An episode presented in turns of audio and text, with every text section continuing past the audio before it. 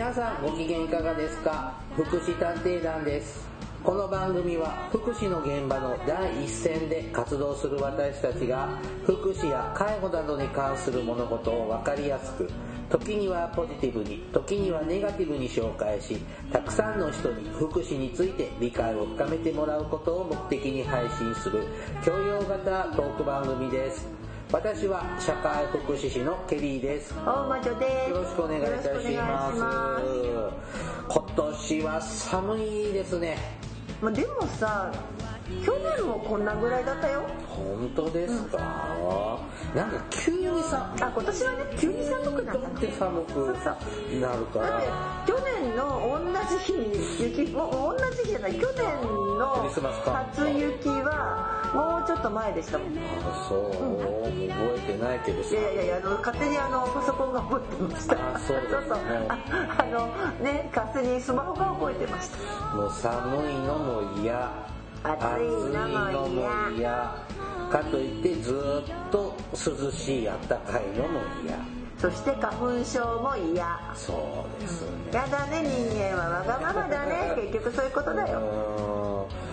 ねえまああのまあ豪雪とかもちょっと嫌だしけどね。ほどほど。さああの豪雪地帯の人って本当に働き者だなって思いません？ああの雪が降ればさ、まあ、ここはね私たちいるところはそんな豪雪、まあ、雪は降るけど豪雪ってほどじゃないけどね本当にあのね。どう？あの日本日本海側の方だとかさなんかスカスカ湯でしたっけ？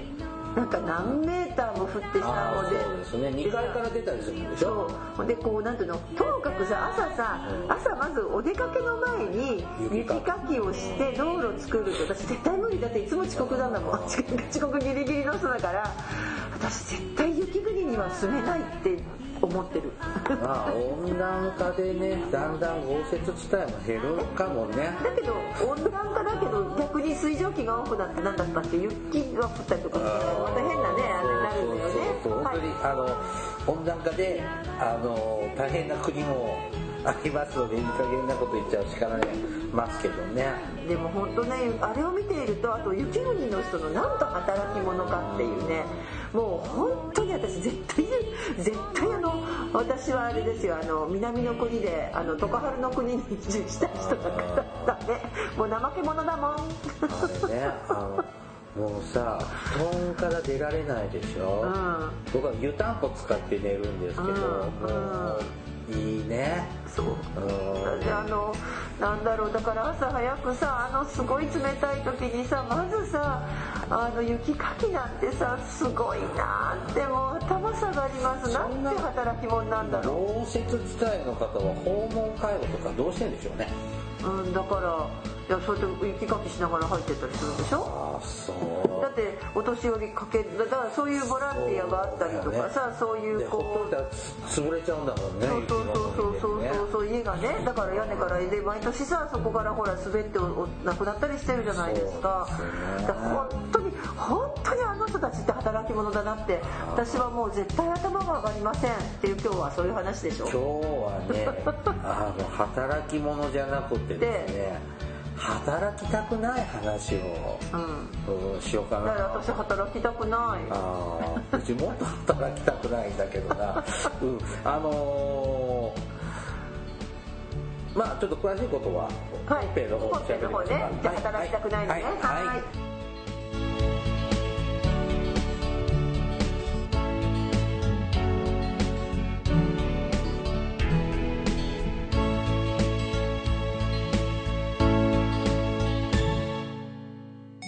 福祉探偵団。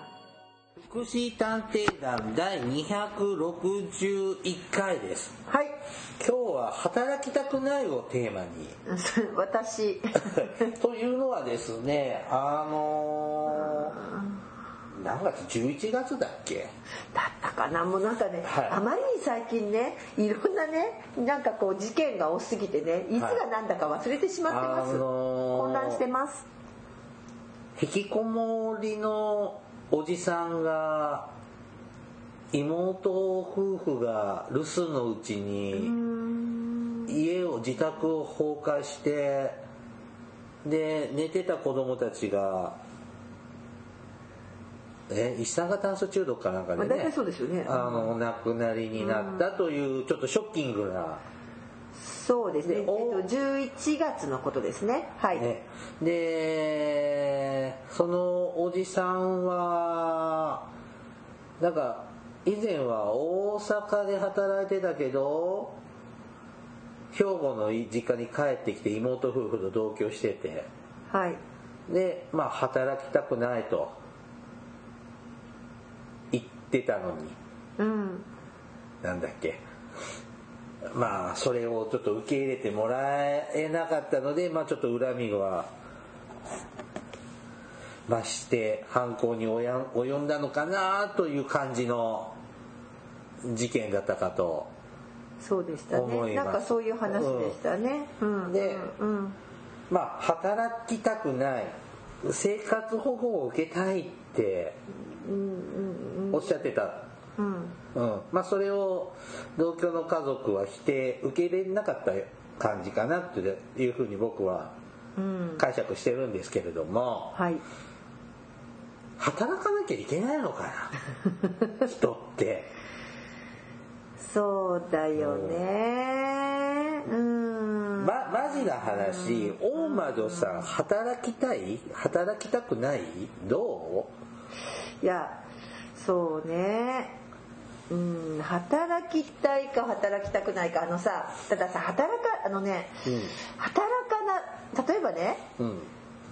例えばさお休み取ってさ旅行とか行くじゃない、うん。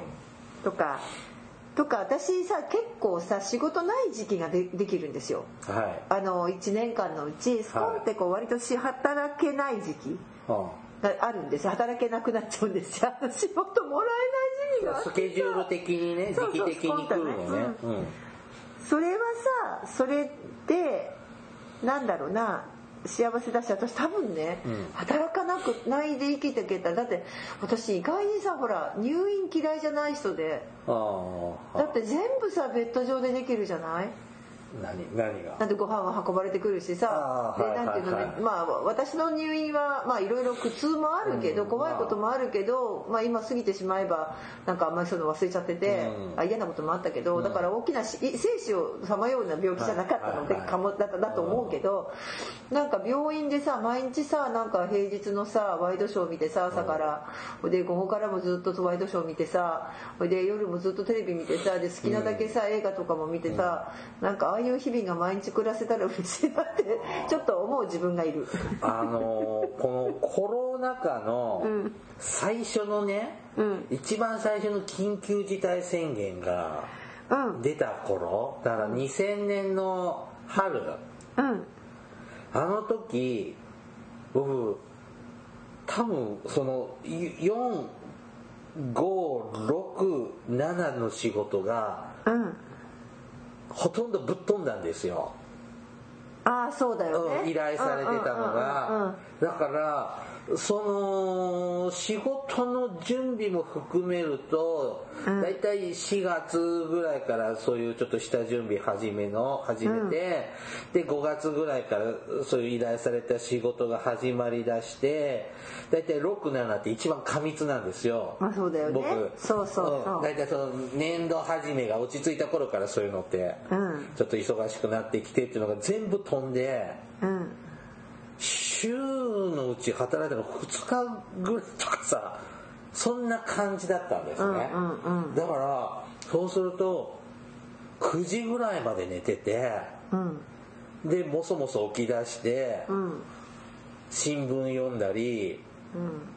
ネットでニュース見たりってしてたら昼になって昼飯食ってちょっとコロナ終わった時に備えてちょっと支度でもしようかなって12時間頑張ってもう終わりみたいなさなこと幸せだ。なんか夏休みだと思った。夏休みの生活を思い出しましたね。でうん。これこのままでいいのかってだんだん不安になってきましたね。だからでもね私だから働くうんなんかなんだろう。おそれでもほら収入がまず一つはさなんで、逆にはなんで働くのってね一つは収入が欲しいってあるじゃない、うん働かないとさ、うん。お金入ってこないよねっていうのもあるの。ともう一つはさまあこれはこうわ私結構さ働くってな何が働くんだろうってちょっとあるんだけど、あのボランティア活動とかそのお金にならないこといっぱいしてるのでそれもだったりとかお金がなならなくて楽しそうだけど結局のとこ苦痛になってることとかいっぱいあっていろんなことがあってあるので何かどれが働くなんだろうなっていうのが区別がつかない人なんですけど私の場合は。僕も、まあ、僕大魔さんほどじゃないけどそれなりに公私混同そうそうそう。あいい意味でねこうそううん。だけどさそれがさ何たらいいのかなでもそれがもし全部なくなっちゃったらほら入院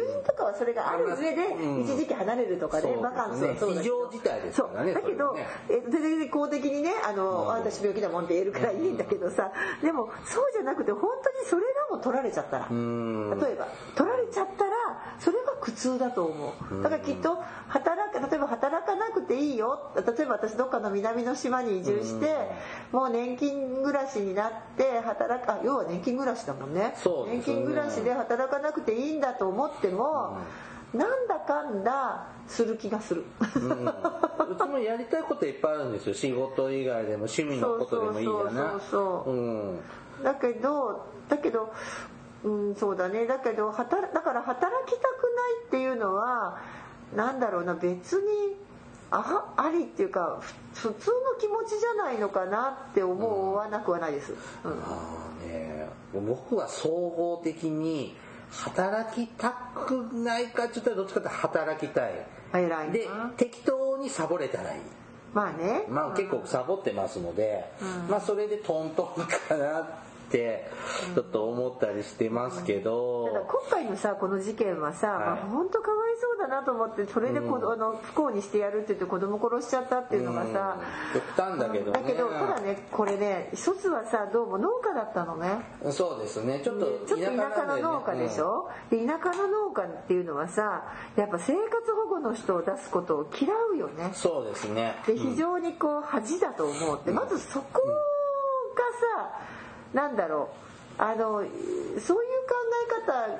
え方。だからあのもちろんねこの亡くなった子供さんには何の罪もないし、はい。このご両親にも何の罪もないのは分かるんだけど、そこでもうちょっとこう新しい風が吹いてたらこんなことにならなかったから、ああそうかあんたそれは思いましたね。ないんだ、うん。もう分かったじゃあもう縁を切るからお前の手の代わり近所だとまずいからどっか出てけと、うでちょっと県外かなんかに行って、でもアパートかなんか借りてもらって、でもお金ないって言って生活保護の受給行けって、ごめんなさい私なら言うと思う、僕も、うん。でどうぞって言って、うん。だからさいいんじゃないって言って。この話をね聞いた時に、うん。あ失礼だけど田舎なんだろうなと思ったんです,、んそうです。ああの実際ですね生活保護を受けてる人って都会の方が多いのよね。あそうですそうです。田舎の方がやっぱ周囲の目が気になるとか、うん。そういうので。恥ずかしいとか、でもそうなの。それで結局変に踏みとどまっちゃって、ん。中でいっぱいあるよね、うん。中途半端に踏みとどまっちゃって、うん。で結局餓死しちゃったりだとか、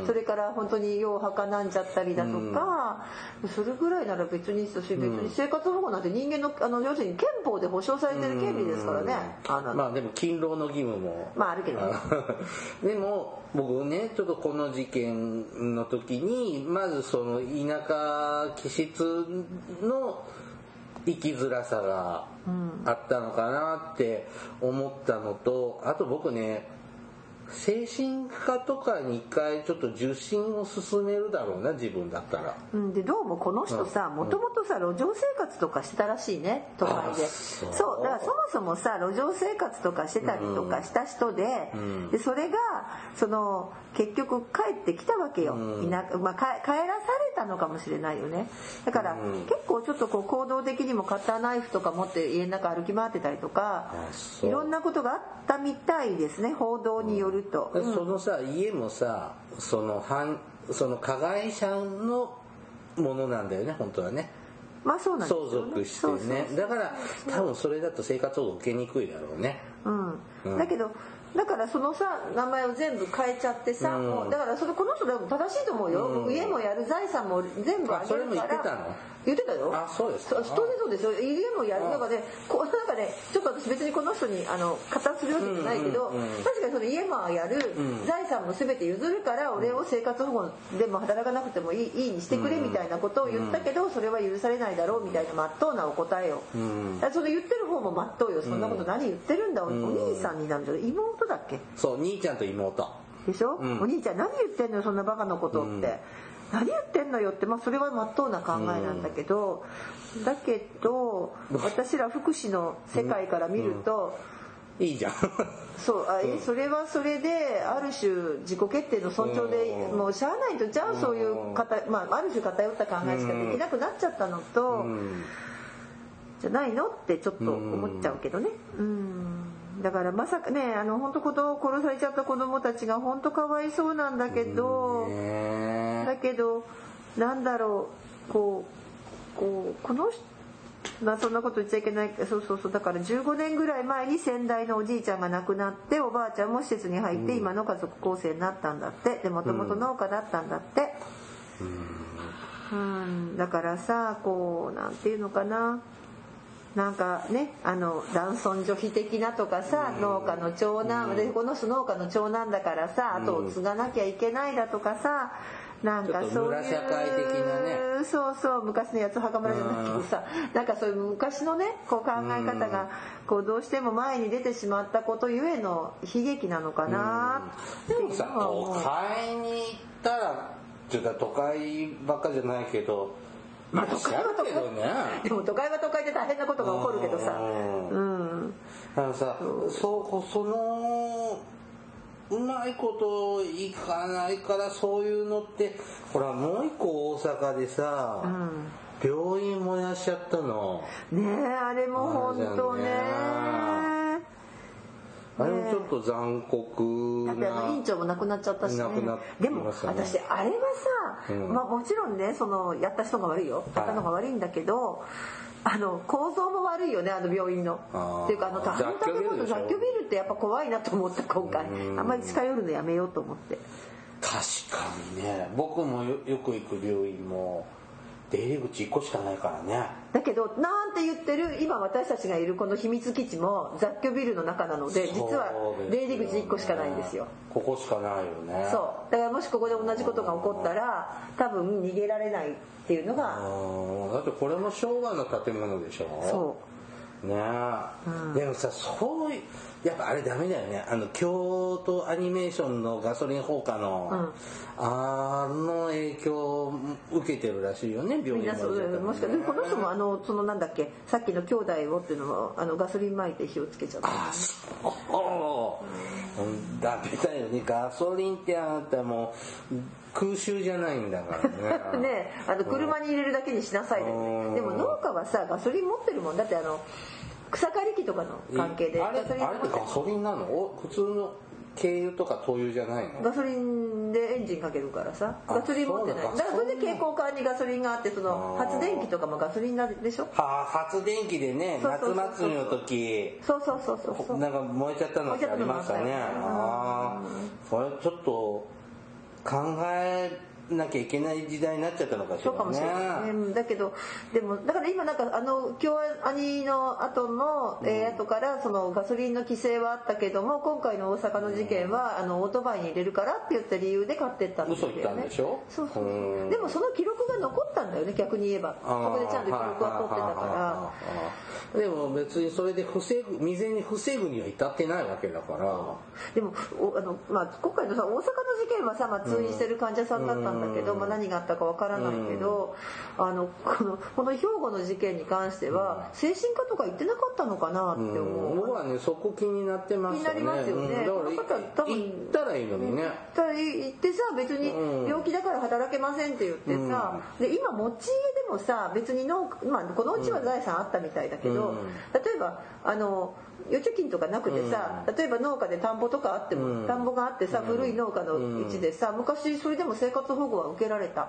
あそうですか。でも畑耕してなかったら田んぼしてなかったらあしてなかったし、うん。まあ、畑もさあったけど別に何も作っもちろん農作物も何も作ってなかったりしてでそこから人に貸してあの収入もないもんないしそういうのはもらえるんじゃない？でそれで別にお住宅も持ち家だったんだけども古い家だったのであのとりあえずなんていうのその売れるような家でもないしその人が住んでる家だからってことで生活保護受けられたけどね。だけどここの場合ちゃんとした家だしあの扶養しちゃったってダメだよね。妹夫婦がさそうそうそうそう扶養しちゃったからダメなんだよだからだからさ私さ ごめんごめんもうぶち切れたけどさそのこう家庭だとかさ家族っていうところでさ問題解決しようとしたら絶対いけないと思うの。うん子供家庭庁じゃダメだと思う。のまたそれですか。だってそう子供と頭に来てるんだもん私。家庭とか家族っていうことにでもね生活保護を受ける時にね扶養義務者にね市役所は連絡するよ。連絡はするけどあんなの返事しなかったらいいんだもんね。すいませんって言えばいい。うん、いやそんなこともしなかったよ。まあね。ねうん。ノーコメントだったら、うん。とかさ逆に別にさ例えばだよ、あの月1万ぐらいなら補助するよって言,、言ったらさその1万円引かれるだけなんだからさ。そうそうそうそうれでいいのよそう。そう例えば次ねだってその人全部をさ例えば、あの生活に1ヶ月さ10万かかるのに、毎月10万出したら偉いことでしょ、だけど1万ぐらいなら補助するよってその1万だけ別に収入認定すればいいだけのことでしょ、そう。だよ。生活保護費減らすだけのことだからさ、別にそれでいいと思う。でも実際ねうちの私の本当住んでるとこもまあ実は田舎なんだけど、大魔女のねあの大邸宅はね田舎にあるんだけど、はいはい。やっぱりねもう本当に生活保護の該当のお宅でも、近所があのその親戚が、頼むからうちの家庭から生活保護の人を出さないでくれって言って。なんでいやダメなんだ。って言ってあの止めたっていう話はいっぱいある。なんで止めるの？恥ずかしいみっともないって本当？いやわかんないあと車がもうなくなるのが嫌だっていう人がいるあ。生活保護は。生活保護ね自動車の保持が基本的には、基本でもねあれもね基本でここのとこちょっと緩くなってたりとかあと、えっとその後就労指導が入まあまあ働ける年齢の人たちが働いてっていうのでそれを見つけるためだとかあと例えばあの障害のある家族がいて車乗せて通院行かなきゃいけないとかならそれは、えっと、財産例えばすごい会社みたいのはダメだけど、あの一般的な車であれば、軽例えば軽とかだったら全然認められるんですけど、ほらその生活保護を受けなくても今生活困窮者支援とかそうそうそうそうってそいうう生活保護一歩手前の方多分この兵庫の方はまだ若いよね。51歳、うん、だからそういうので、そういう方の支援とかなんかね受けれる方法いっぱいあるはずなのに、だからダメだ多分ね、うん。働きたくないということ自体が許せないんだと思う。誰が？だからその周りが農家っていうのは働いてなんぼなの。あわかる？もともとに日本がまあ農耕民族だからあさ、まあ働くも働かざる者食うべからずなんて言葉ありますからね。だしそうのささっきオープニングで言ったさそのそれこそさあの豪雪地帯うん。昔秋田がそれこそね自殺率が高かったって今はちょっと下がってきたけうん。どやっぱり真面目に働いてなんぼのものみたいなさうん。評価基準ないですか日本人って。まあねブラブラしている人って評価低くなっちゃうよね。でやっぱり南の方に行くとさ割とその大丈夫？なんとかなるさみたいなさ。だって海に行ってもジャングル入ってもなんか食い物ありそうじゃん。そうそう高ければね。だけど寒くってさやっぱりこうどっか畑を耕さなきゃいけないとか、あのそうですよね。狩猟民族じゃないのでのの農耕民族なのでやっぱりみんなで働くっていうのがこう基本なんでしょうね日本人まは。あね2000年続いたやり方ですからね。そうそうそう。そうするとさそれのそこからそれこそ農家の長男が外れてしまったっていうのはこう自分自身も責めるんでしょうね。うそういうのはこうちょちょっとだけあの一般の都会の人の働きじゃなくってだから働かざる者食うべからずだろうし、プレッシャーっていうのはすごいあるんだと思いますよ。田舎帰んなかったらよかったそうなの。ね帰れなかったもんね、この人。でこの人も別に勝手に出てっちゃえばいいのにね。うん。でもね 単純にねこのニュースの方ニュース報道で聞く範囲だと多分この人大阪にいたでしょ、うん。あの生活保護申請してもその家とかが全部本人のものだってすぐわかるじゃうん。ん、うん、だから資産があるからダメって返されたんじゃないかな。いやでもその時にはまださあの資産なかったはずよ。じゃないのかな？わかんないけど。うん。ででもでもね、うまあ返されたのかもしれないけれども、でもあのでもその時にさ別に異常しちゃえばいいわけでしょ？向こう、うんうん。うん、その妹夫婦がさ、告げばいいじゃないかとかさ、でももしかしたらそこで「いや長男なんだからお兄ちゃんが」とかさ、よくわかそんなの無視して家ですればよかまあまあったのに要するにそうそうそうそう。そう、身元不明になっちゃえばね。よかねったようなって気がする思っちゃったりねあのまあわかりませんけどね、うん事情はね。だからあとこういう本当に本当にどういう人か分からず喋ってますけど。申し訳ございません。うあの妄想膨らませるだけですけど、はい。やっぱちょっとこの話を聞いてるとその加害者の方はあのちょっとメンタルクリニック行った方がいいと思うしそうね。多分なんか精神疾患とかうまいこと診断出たら障害年金ももらえるんじゃないかなって。とりあえずそれでね働かなくてもさうん。うん。だからいいんだよ。日本って優しいんだよあとあの日本人ってあれなんですってね。やっぱり、えー、となんだっけなマイナス思考な民族なんですってね。マイナス思考マイナス思考ななんでやっぱラテン系の人ってほらやたら明るいイメージがあるでしょ？ラテン系の民族とかってさ、そうね。でそれって本当にそうなんですってね。だから自殺率低いんですってね。日本人やっぱ自殺率とか高いんですって。うん。だからそれはもうそうあのそういうなんていうのかなうじうじする？うん。うじうじするね。だし、まあ、きっと真面目だしそうやって農耕民族できちっと働かなきゃ真面目だしね。まあ、不確か傾向が高いじゃない？も真面目だしね。そうそう。うん。私ちょっとねラテン系が入ってるんですよ実は。ああのどっかできっと絶対ラテンが入ってる人なのであのなんだかええ加減なんですけど超ええ加減な人なんだけどそうね時間にルーズなのって南方の人のイメージ。あそう私そうそうそう私私私。うんもうダメだもん。そうでしょ、うん。うん。だからだけどだからうつとかのううのうつのうの字もないまあううつぼならいるかもしれないけど。ないことないけどないけどないけど僕もまあ割と明らかんと。うんあのしちゃってますけどね。だけどねでも本当にこう残された方たちここ大変だなと思うけどでもなんだろうなあのこんな事件はさ二度と 二度とない起こしちゃダメですよ。起こしちゃダメっていうかあのであればやっぱその辺を少しこうあんまり家族なんていうのかなか家族の恥とかねうん。そうそういうことじゃなくってとか働かなきゃいけないとかじゃなくてまあとりあえずこういう話が出た時にはちょっとこう専門職に相談してみる。とかね役場に相談してみるとかそれからうちの恥で恥ずかしいかなと思ってもちょっとこうねあの別にどこだろうこの年齢的に若いからどこに相談すればいいんだったら例えば保健所に相談してみるとか保健センターの精神保健あの相談とかに行ってみるとかしてやっぱちょっとでも外部の人のアドバイスとかがあったらひょっとしたら違ったかもしれないよねって。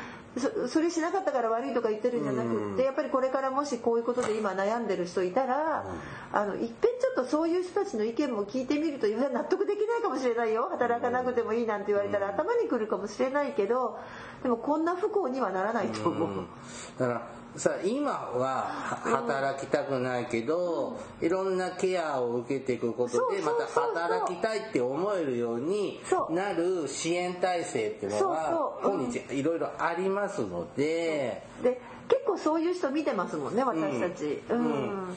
だだからそのは働きたくないっていうんだから外出たくないとかっていうわけじゃなさそうな感じするからさ引きこもってたみたいだけどうん。うんだから病院行くとかさそうね施設入ってもらうとかさ入院してもらまあ、うとか場合によってはグさループホームとか入ってもらってさ、うん。もう住民票分けちゃって、でうん。そので名義の土地とかも全部変えちゃうとかさ、うん。なんかするとなかんていうさふうにねあの僕たちだったらそういうことを言うかなっていう考そうそうそうそうえですよね。うん。あお気持ちはすごくわかるの,、うん。あの真面目な農家さんってなると、うん。必ず働くもの働かざるものを食うべからずの世界だけどでもやっぱりそうじゃない人たちが一定率入ったなんていうそうかなだよね。昔の蔵のある家のみたいなそうよ。さとこなんかでちょっと病んでる方なんかさ精神的とかさ。そうそうそうそう。いうとこにさ閉じ込めてるみたいな話って。いっぱいあるでしょ、ねえ。まあ、それはだってね、合法だったわけだし、うん。家内でもあったけどね。なんか家に折り作ってとかって、おあれも大阪区だかどこだったよね。そうそうそうん、そう。だけど決してだからこうそういうそうじゃない恥じゃないとかっていうのだからさは昔と比べるとさ今駅前なんかにさメンタルクリニックっていっぱい増えたじゃない。うん。だからそれだけニーズがあるんでしょまあ、それたくさんうん、で行きやすくなったじゃん。うん。昔はなんか本当に黄色い救急車が迎えに来たのが都市伝説さあんな時代と思うとさ、うん、あのちょっとの軽度の方なんかも通いやすくなってるから。まあ、ただねあの非常口だけは確かめて通った方がいいかなってちょっと今回の教訓だったんだけど、うん、でも確かにそうまあ、ですね。そこでもまたトラブルはあるのかもしれないけれど選択肢ってすごく増えてるからなんか残念だね。なんかこうちょっとここのとここういう系のあのちょっとわあの事件が多くてとかまあそのあれもそうだよね。あのなんだったっけ電車の中でさあのなんかわけのあのいたじゃないわけのわからない。包丁振り回すやつ。たりとかさいろんなことあったけどなんだろうやっぱ焼身自殺したのもあったよね。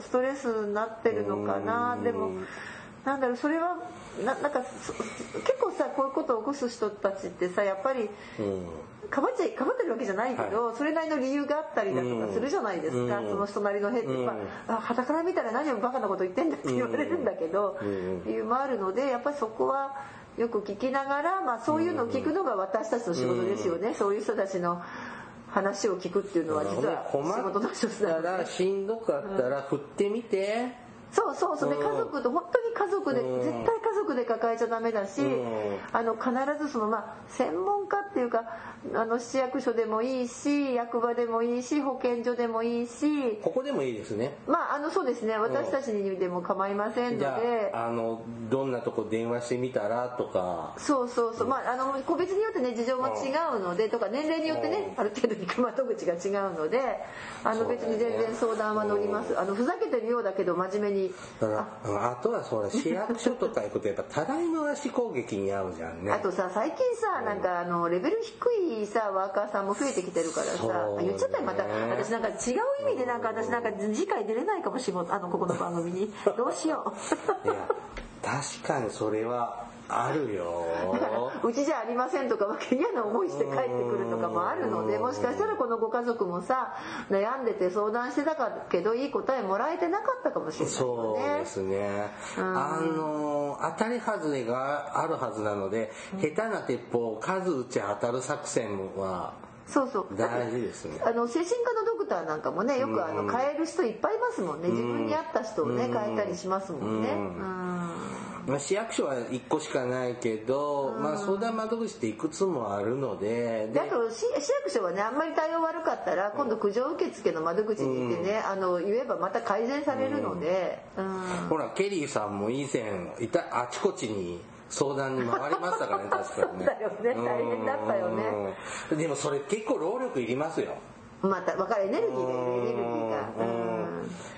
でもねやっぱりででもねまああのあれは家族で解決する問題じゃなかったけど、うん。なんか本当最近思うのはいろんなことを家族だけで解決しようとかうん。思った時に悲劇が始まるなって。ああそうだね。全部そうでしょあの例えばうん虐待もさ自分の子供が例えばこ子育てがうまくいかない時にお私はお母だお母さんだからちゃんとやらなきゃと思った時に実は悲劇がスタートしたりするじゃないですか。そうね。100点な人なんていないんだから、ね、そうそう。もうしんどいと思ったら前もさケリーさんよく言うじゃない。子供を掘れば捨てればいいんですよそうって言うじゃないですか、うん、まさにそうやってだからだからやっぱり子供社会長なの、うんそうだよね。そうでしょ？子供社会長でしょ？なんだっけほら。なん赤ちゃんポストのとこでなんかあ秋になんかちょっとニュース出てましたよね。えーっとねなんだっけあれはえーっと匿名で子供をそうそうそう産んでそう。そう赤ちゃんポストに預けたいみたいな。そうそうそう。でも結局あれは匿名じゃなか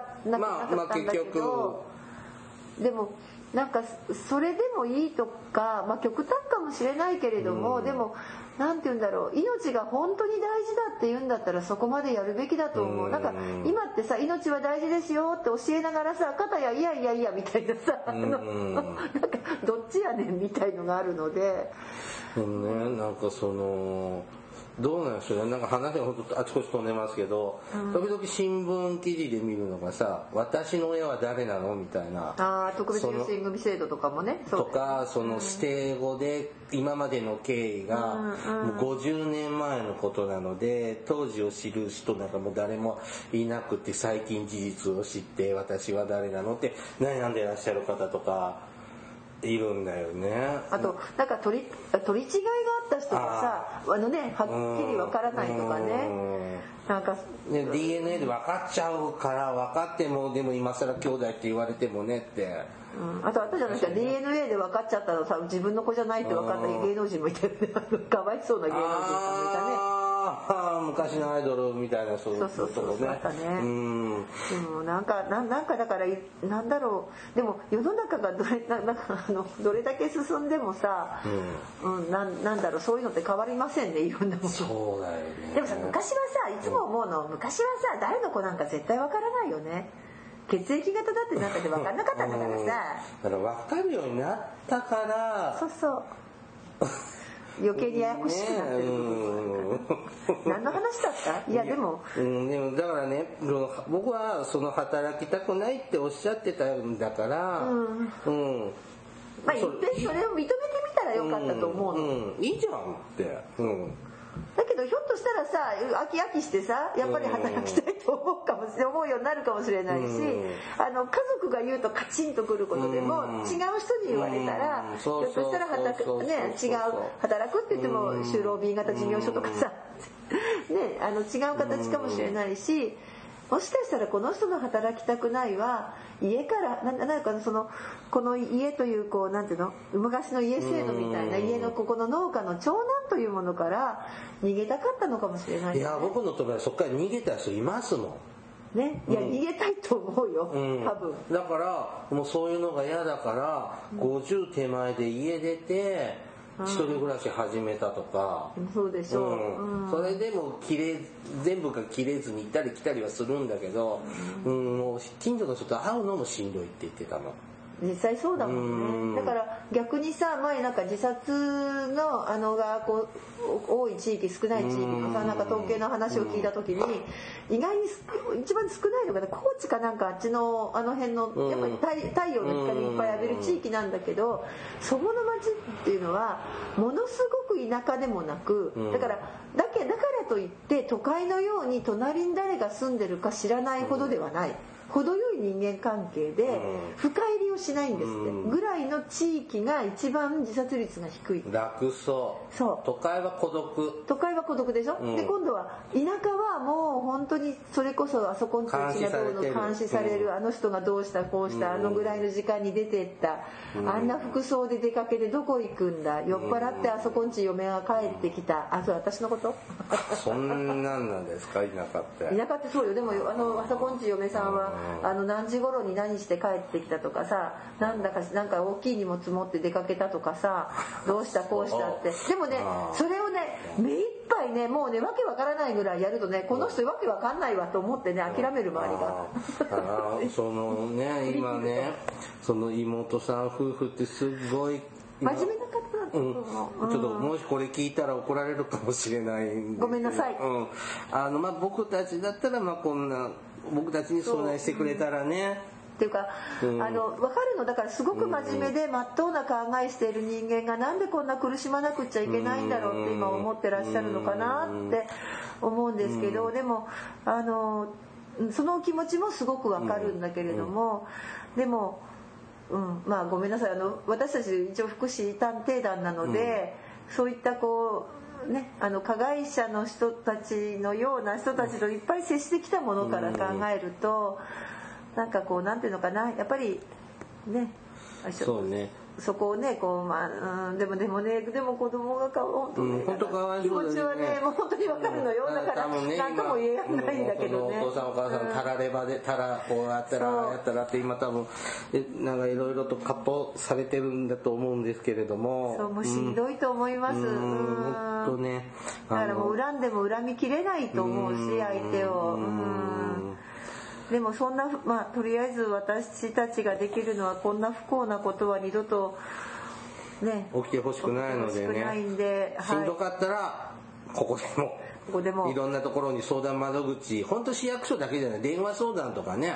うん。うんあったりいろんなとこありますのでね。でも電話つながらないじゃないの？つながる？ちゃんと。あの自殺相談系はつながりにくいですね。あの命の電話とかですね。はい、あのそんなに回線が多くないの？例えば10本あってもうん。10に対応してても1件あたりさその1分2分で終わるなんて相談じゃないじゃない、うんうん。だから5分10分に5分10分20分30分ってあの話聞いてるとその間次の電話出られないですよね。だから、うん。まあ別に命の電話だけじゃなくて他にもあるんだけどう保健所とかね、うん。いろんな、うん。まああの昼間だとね割と別に別にいいのよ。あの保健所とかさ保健センターに電話すればうん。聞いてくれるから保健師さん大丈夫、つながりやすいとこつながりにくいとこ、専門職のいそうなとこねとかまあ、あの高齢者のねうん。包括支援センターでもいいと思うし、うん、素人だからいいってとこもあるかもしれないしいろんなとこがねあり病院ますよでもいいしね。うん。あの、まあ、私たちの立場からは加害者も被害者も SOS 出してほしかったなあいいそうですね。だから本当にさっきも言ったけどあの、うんね、いろんなことをこう家族で解決しまうん。本当真面目にあの、うん。自分たちで他の人に迷惑をかけちゃいけない生活保護なんていうのはきっと周りに迷惑かけることだって思われてたかもしれないけど、きっとそうじゃないし、うん。あの本当に本当にこんな不幸なことはね、うん。そうそうそう起こってほしくないなって。必ず相談しましょそうそうそう、はい。ね。そんなわけで子ども社会長にしましょう。うはい。This is 福祉探偵団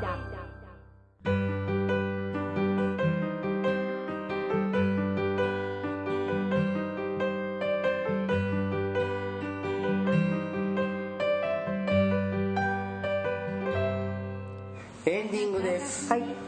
あのー、聖子ちゃんとね神田正輝のね。お嬢様？お嬢様もね、でもあれは何だろうね。あのねうん、あのごめんなさい。あの別にこうふざけるわけじゃない、はい。でもわ我が家で一番のあのうちのね私こういろいろはべらせてるのあのいろいろ動物とかうちほらあ猫だからさいろいろいるじゃない、はい。あとかさ家にほらいろんなねワニとかね、うん。わけのわかんないハムスターがいろいろいるの、ん。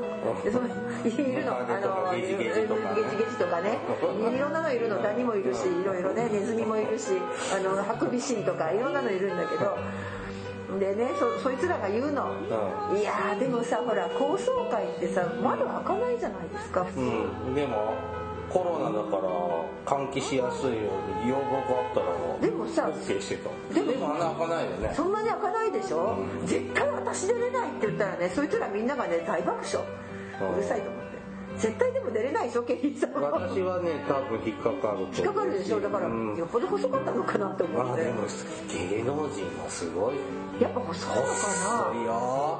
私逆にえだってよくほらこうなんか斜めにさあなるね。横スライドじゃなくて斜めにこうやって開くのでもさ絶対ここから出れないじゃない？細いのかなと思って。だからなんか痩せてたのかなと思った。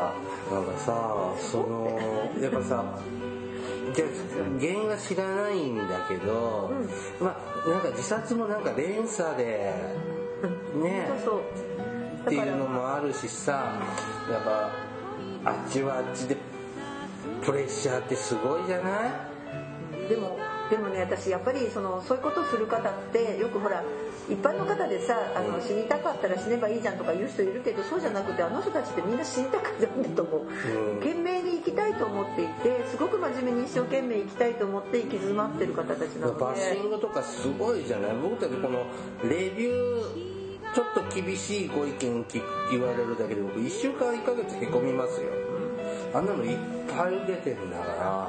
大変だよね、大変だと思うよ。ずぶとくないとやっていけない商売だと思うもん。でもさあのでなので、えーすいません。あの今回ほらあのこういう私たちみたいなマスコミ関係はねこういう話題を扱った時時には必ず相談窓口の案内をしなきゃいけないんですあそうなの、はい、だから私たちほらあのリスナー多いから、うん。リスナーがさ何万人もいるような番組はちゃんと,、えー、と例えば寄り添いホットラインに電話してくださいとか、それから、つなぐ支えるです。つなぐ支える？はい。あ今そうなの？寄り添いホットラインさんは今ないの？つなぐ支える0120のつなあ。な9うん。ささ L あれなんだっけ ど8だよ。338だよ、あ本当。つなぐ支えるとかね、はい。あの命の電話とか子供もねそうですね。なんかあるし。はい。子供のあの相談のホットラインとかチャイルドホットラインはい。あんまり評判良くないあのそこだけちょっと本当に真面目な話触れましょうか、はい。あのちょっと待ってくださいね。ここに今あの私カードを持っていますので。えーっとですねこれ DV 相談だった間違えた。すいません。あのねじゃあ寄り添いホットラインね。はい。寄り添いホットラインってねあの東日本の被災3県ははい。と他の都道府県の電話番号違うんですよあそうなんです、あそうらしいね。そうそうそう。あのー寄り添いホットラインさんであの被災者支援から始まった事業なので、そうですね、うん。はい。あのーまずえっ、とみ福福島宮宮城い岩手以外のエリアの方は、えっ、とフリーダイヤル0120はい。279-338はい。で、えっ、と、岩手、宮城、福島の方は、0120-279-226です。はい。はい。あとねなんかいろいろあるよ。電話相談窓口心の健康相談統一ダイヤル。えーっとですねこれは各所在地の都道府県とか政令指定都市が実施している心の健康電話相談につながります。0570の行おう守ろうよ心。だってあと「命 SOS」えー、っていうのはこれは0120061 338思い支えるっていう。思いか061頭にフリーダイヤルをつけるとこれはえー、っとそうですね。あの夜中でもやってきてる、ね、最近はね LINE 相談。あそう、ね、メールとか SNS でもあの相談できるところも増えてきています。そうですね、はい、あと一応これ今電話で見てます。あとチャイルドラインとかね、はい、18歳までの子どもん専用なのは0120 0120-997777これちょっと待ってあれだな。はい。とまあまあ他にも子供の人権とかいろいろありますし。はい。ぜひねそういうところにまずはね誰かに話をするって大事なことだと思います、電話の向こうの人の対応が嫌だったらブチって切っちゃったらあそうそう構わないので、はい、不愉快だったらね、そうんあの相性の合う合わないもありますので、うん。であのまずね話を聞いてもらって、はい。自分が話すことによって頭の中っていうのは実は整理されてきて、えーねうん。なのであの喋ることはとてもいいことですけど、あの考えもね整理するのも手伝ってくれたりね。そうそう。ただねあのします何も喋れないからって言ってあのであれでも沈黙っていうのはもっと大事なね言葉であると私たちはトレーニングを受けてます、はい。はいあの早く喋ってなんていうことはないですね。一緒に待ってくれますね。はい。あのぜひあの本当一人で悩まないで。で特にちょっとこんな時期一番しんどくなってくる時期でもありますので、ね皆さん一人で悩まない、まあ、とりあえずねあのともかくね何かあったら相談を早めにしてというはいお願いします、真面目だな今日ははい、番組からのお知らせです。福祉探偵団では皆様から福祉や介護に関する疑問や質問、不満や愚痴、番組に対する感想やご要望を募集しています。もちろん普通のお便りも募集しています。お便りは E メールでお願いいたします。メールアドレスは福祉探偵団アットマーク Gmail.com 綴りは fukushitanteidan アットマーク gmail.com です。また福祉探偵団のツイッターがあります。フォローお願いいたします。さらに福祉探偵団の Facebook ページも開設していますのでいいねのクリックをお願いします。はいそろそろお別れの時間となりました。はいお相手はケリーと。大魔女でした。それではまた次回お会いいたしましょう。ごきげんよう。さようなら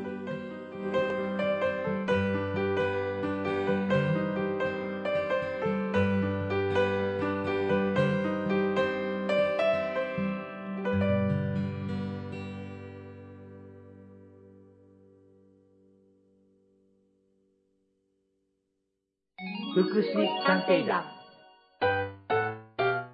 皆さんご機嫌いかがですか？福祉探偵団です。この番組は福祉の現場の第一線で活動する私たちが福祉や介護などに関する物事を分かりやすく時にはポジティブに時にはネガティブに紹介したくさんの人に福祉について理解を深めてもらうことを目的に配信する教養型トーク番組ですぜひお聴きください。